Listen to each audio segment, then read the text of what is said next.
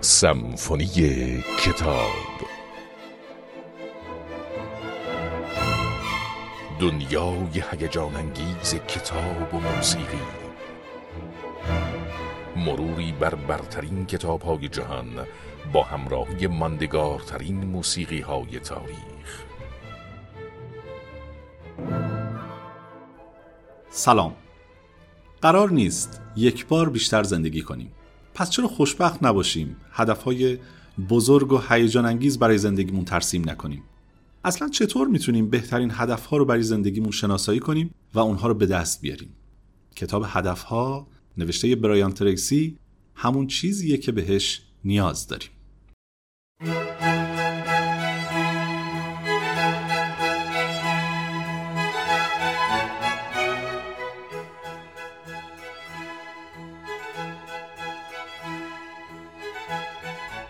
برایان تریسی که معروفترین سخنران موفقیت دنیاست تو این کتاب همه تلاشش رو به کار بسته تا بگه آدم ها با دست خودشون خودشون رو ناکام می‌کنن. بزرگ علت ناکامی های بشر رو هم به خصوص در دنیای امروز نداشتن هدف های شفاف، ساده و قابل فهم می‌دونه. هرچند تقریبا همه اهالی کتاب و مطالعه با برایان تریسی آشنا هستن اما گفتنش خالی از لطف نیست. اون که متولد سال 1944 کاناداست در سال 1968 میلادی راهی یه سفر زمینی از لندن به سنگاپور میشه. تو این سفر از کشورهای ترکیه، ایران، پاکستان، هندوستان و مالزی میگذره تا بالاخره به سنگاپور می‌رسه. بعد هم از طریق مالزی به تایلند میره. وقتی که دیگه نمی‌تونه یه کار کارگری پیدا کنه شروع می‌کنه به فروشندگی. اینجاست که ورق براش برمیگرده و فروشهای موفق یکی بعد از دیگری براش پیش میاد. زندگیش عوض میشه. سفرهای شگفتانگیز و مطالعات زیادش باعث میشه اولین سمینارش رو در سال 1981 در کشورهای امریکا و کانادا برگزار کنه.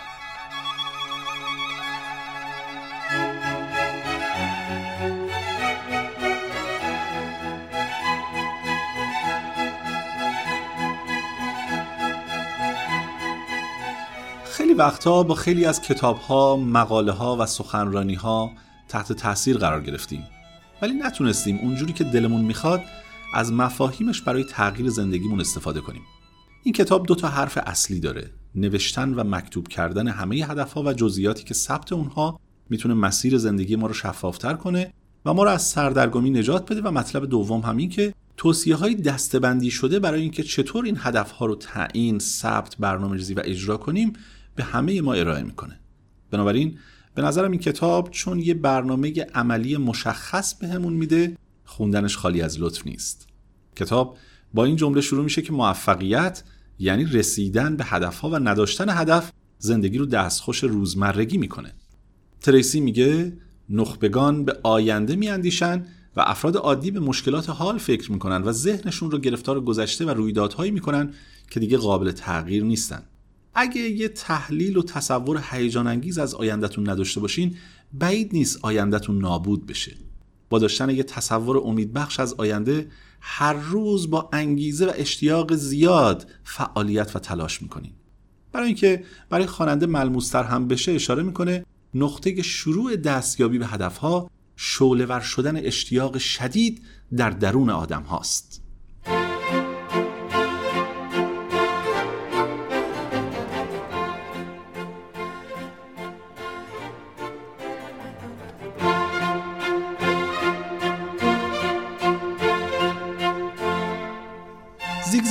فروشنده حرفه‌ای امریکایی که نویسنده و سخنان بزرگی شد جمله قشنگی داره. آسانسور موفقیت همیشه خرابه ولی راپله همیشه بازه. تریسی هم با مرور این دیدگاه میگه افرادی که از رسیدن به هدفهاشون ناامید شدن به طور میانگین کمتر از یک بار برای موفقیت تلاش کردن. ساختار موفقیت در زندگی به گونه که ابتدا باید بهای اون رو بپردازید. اگر هیزومی در بخاری بریزید شما رو گرم می‌کنه.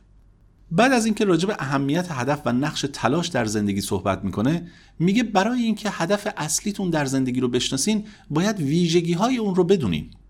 اول اینکه باید اونقدر عاشق به دست آوردنش باشید که فکر کردن به اون هم براتون شادی بخش و هیجان انگیز باشه. باید مشخص و شفاف باشه و بتونین اون رو واضح و ساده روی کاغذ بنویسین. باید قابل سنجش باشه. مثلا ننویسین پول زیاد بنویسین سالی یک میلیون دلار. آخریش هم این که باورپذیر و قابل دسترس باشه. به عبارتی مزهک نباشه. ترسی وقتی در مورد اهمیت این موضوع حرف می‌زنه که باید مسئولیت زندگی خودمون رو به عهده بگیریم پیشنهاد می‌کنه تصور کنید رئیس شرکت زندگیتان هستید که باید سهام آن را ترقی دهید. پس مثل یک انسان نیرومند و کاملا خودمختار روی پای خودتان بیستید و به جای نق زدن و شکایت از گذشته آینده گرا باشید. بهانه آوردن را کنار بگذارید و فقط به کار مفید فکر کنید.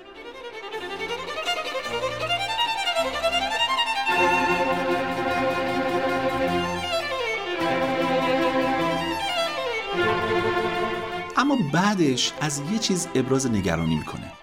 حتی آدم هایی که قصد دارن هدفمند زندگی کنن هم چندان این کار رو بلد نیستن. بیشتر مردم هدفها، ارزشها و آرمانهای مبهم و در هم بر همی دارن باز هم یه نهیب به ناامیدها می‌زنه و میگه بهتر از آن چیزی هستید که فکر می‌کنید. دوچار خود کمبینی نباشید. توانایی های شما بیش از آن است که بتوانید در طول عمر حتی از ده درصد استعدادهایتان استفاده کنید. وقتی به سراغ موضوع تنبلی میره مثال هایی می‌زنه که مدام اونها رو دوروبر خودمون می‌بینیم. تریسی معتقده معمولا مردم تا 90 درصد کارها رو انجام میدن و برای باقی مونده پایانی تنبلی می‌کنن و به تعویق میندازن. وقتی 100 درصد یک کار انجام نشه انگار که اصلا انجام نشده. اضافه می‌کنه وقتی شما کارها رو به سرانجام میرسونین مغزتون کمی آندروفین آزاد می‌کنه که به شما احساس رضایت، آرامش و سرخوشی میده و شخصیتتون رو رشد میده. کم کم به این پاداش موفقیت در پایان رساندن کارها اعتیاد پیدا می‌کنید. از طرف دیگه پایان ندادن کارها و داشتن کارهای نصف و نیمه ریشه اصلی استرس و استرابه. اهمال کاری باعث میشه با نزدیک شدن به پایان مهلت کارها استرس بیشتری به شما وارد بشه. حتی موجب بیخوابی میشه و کارایی شما رو پایینتر هم میاره.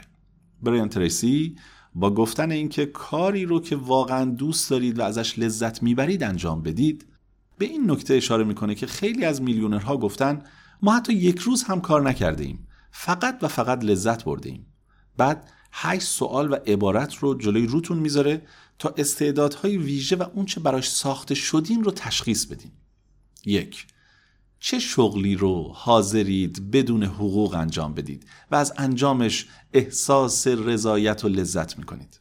این کار رو به خوبی انجام می‌دید و یک توانایی طبیعی در این کار در وجود شما به چشم می‌خوره. در سالهای قبل بیشترین موفقیت و شادی رو از این کار به دست آوردید.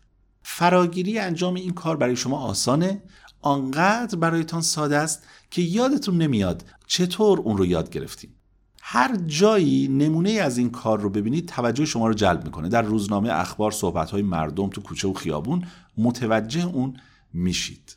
عاشق این کار هستید و اشتیاق درونی برای رسیدن به حد اعلا در این کار دارید.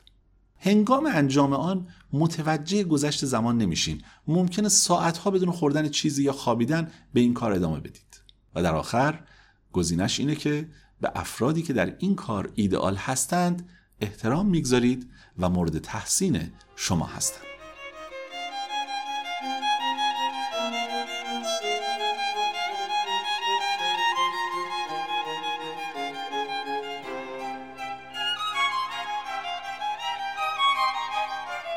دو تا نکته خیلی ظریف تو این کتاب پیدا کردم که درک اونها برای هر کس می‌تونه دریچه هایی از موفقیت رو در زندگی باز کنه.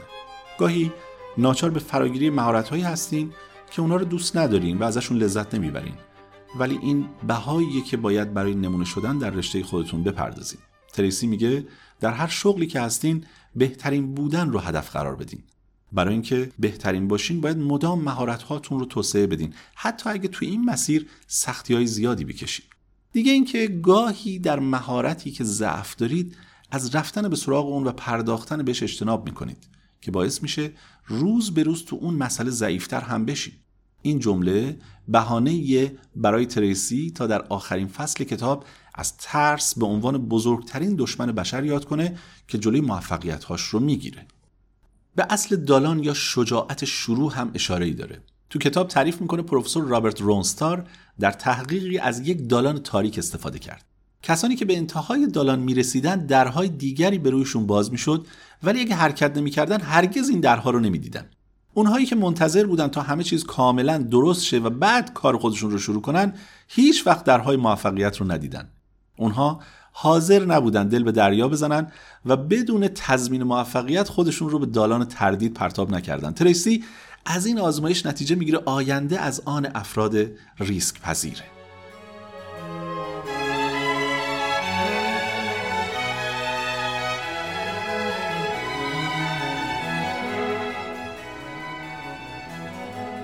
سعی کردیم حجم زیادی از مطالب کتاب رو جوری جمع و جور بکنیم که در دقایق کوتاهی بتونیم بهترین استفاده رو ببریم. اما حجم زیاد اطلاعات و راهنمایی کتاب باعث میشه خواننده برای دستبندی و اجرایی کردن اونها با مشکل مواجه بشه. خود من بعد از ده سال که باز به سراغ کتاب رفتم دیدم چه کارهایی رو که قرار گذاشته بودم انجام بدم و فراموش کردم. بنابراین فکر می‌کنم داشتن خلاصه برای این دست از کتاب ها کار لازمیه. خود تریسی هم وقتی همه حرفاش رو می‌زنه میگه خیلی ها راجع به برنامه ریزی سالانه و ماهانه گفتن. ولی تحقیقات نشون میده حتی سازمان های درست و حسابی هم چند ماه چند ماه به برنامهشون سر نمی‌زنن. اهداف و استراتژی ها میره تو کتابخونه ها و خاک می‌خوره. پس یه راه به قول خودش تضمینی برای موفقیت معرفی می‌کنه. میگه هدفاتون رو روزانه بنویسین. راستش منم که این تیتر رو خوندم گفتم دیگه داری زیاد اقراق می‌کنی برای ترسی ولی حالا که یه ماهی این کار رو دارم انجام میدم حسرت اینو می‌خورم که چرا ده سال پیش این کار رو شروع نکردم. تمرین هایی که معرفی می‌کنه اینقدر مؤثر و ساده است که از دل کتاب یه کارگاه خوب آموزشی در میاد. خلاصه آموزه هاش هم اینجوری میشه که ذهنمون رو آزاد کنیم همه رویاهایی که داریم رو بدون هیچ محدودیتی بنویسیم بعد اونا رو با ارزش هامون تطبیق بدیم و به شکل جمله های مثبت اول شخص و زمان حال تبدیل کنیم. مثبت اول شخص و زمان حال. اگه دارای عدد مشخص هم باشه که بهتره. مثلا به جای اینکه بگین تصمیم دارم لاغر بشم بگین من 80 کیلو وزن دارم. به جای اینکه بگین می‌خوام پولدار بشم بگین ماهانه 20 میلیون تومان درآمد دارم. بعد توضیح میده که باید هر روز روی هدفها فکر کنین و راههای رسیدن به اونها رو بررسی کنین. با این کار کم کم اولویت ها در میاد. موانعی که جلو روتون سبز میشه رو می‌شناسین. حتی باعث میشه شناختتون نسبت به وضعیت امروزتون هم بیشتر بشه. هر چقدر هم نگاهتون صادقانه تر باشه کار بهتر انجام میشه. چند تا توصیه هم داره. مثلا اینکه برای هر هدف مشخص معیارهای ارزیابی و مهلت انجام بذارین. باید بتونین پیشرفتتون رو به صورت دوره ای اندازه گیری کنین که البته هر چقدر دوره هایی که انتخاب می‌کنین کوتاهتر باشه میزان موفقیتتون بیشتر میشه. نکته دیگه این که مهارت های ضروری که برای رسیدن به هدف نیاز دارین رو شناسایی کنین و مستمر آموزش ببینین.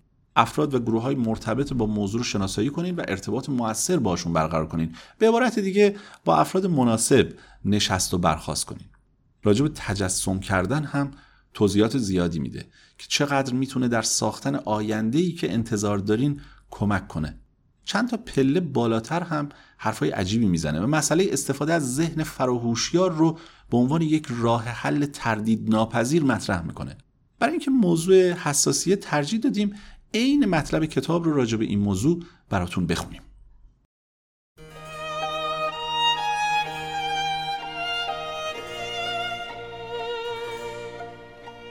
وقتی در آرامش کامل احساس ناشی از رسیدن به یک نتیجه مطلوب را تجسم و تصور کنید ذهن فراهوشیار خود را در جهت ارائه ایده ها و انرژی لازم برای رسیدن به آن هدف خاص تحریک می کنید.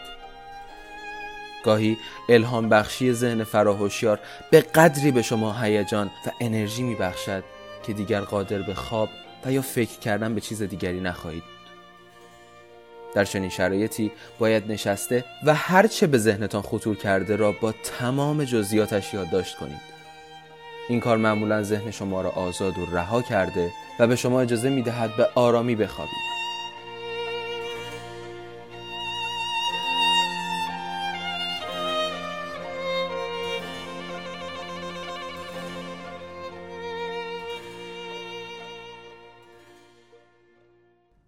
در شرایطی که خیلی ها نسبت به موضوعات سخنرانی های موفقیت گارد دارن و خیلی هم تکنیک های معرفی شده رو قابل اجرا نمی‌دونن اما به نظرم کتاب هدف ها می‌تونه یک نقطه عطف برای تغییر نگاه همه ما نسبت به زندگی باشه جالبه بدونین تریسی رئیس هیئت مدیره و مدیر عامل شرکت برایان تریسی اینترنشنالی که در سال 1984 در شهر ونکوور کانادا تأسیسش کرده و مشاور بیش از هزار شرکته.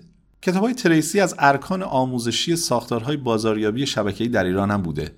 بعد نیست بدونید تا به حال چهار بار برای سخنرانی به ایران سفر کرده. تریسی بر این عقیده است که موفقیت پول زیاد نیست بلکه تبدیل شدن به فردیه که بتونه چنین ثروتی رو به دست بیاره.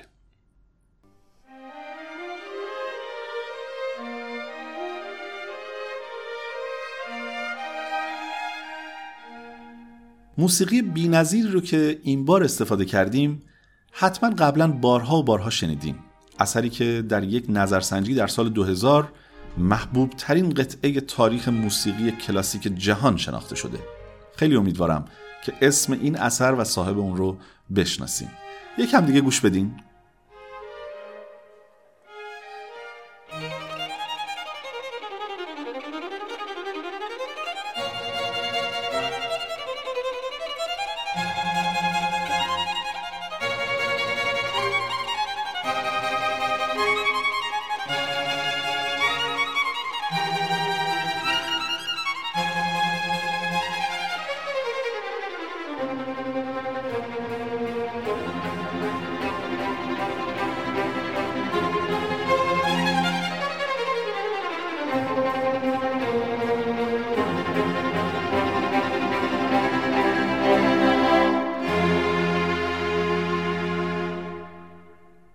شاهکار چهار فصل نام داره و آهنگساز در اون با استفاده از موسیقی به توصیف فصل ها می‌پردازه. بهار.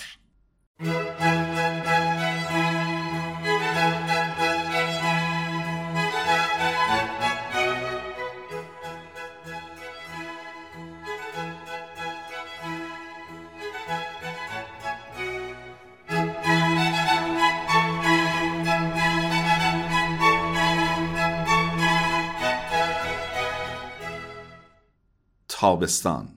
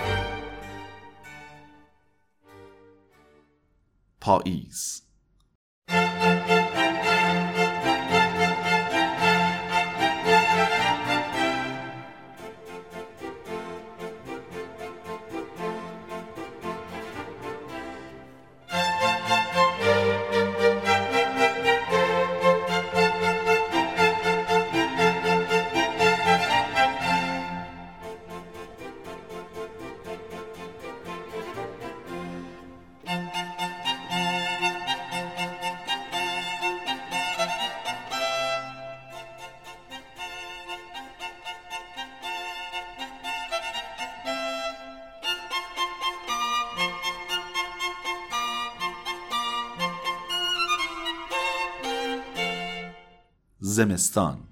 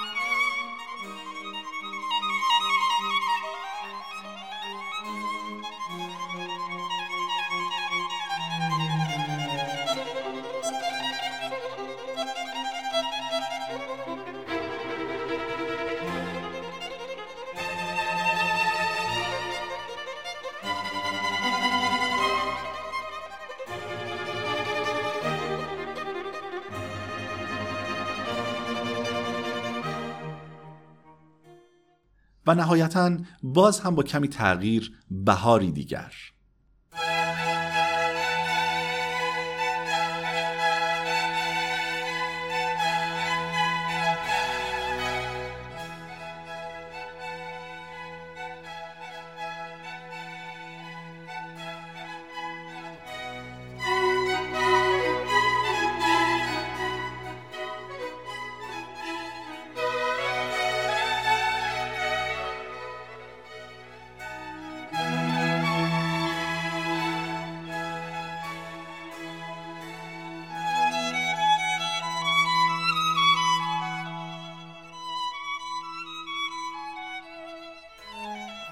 صاحب این اثر آنتونیو ویوالدی آهنگساز بزرگ ایتالیایی دوره باروکه که 300 سال پیش چنین قطعه تحسین برانگیز رو خلق کرده و هنوزم که هنوزه یکی از جذابترین قطعات کلاسیک جهانه.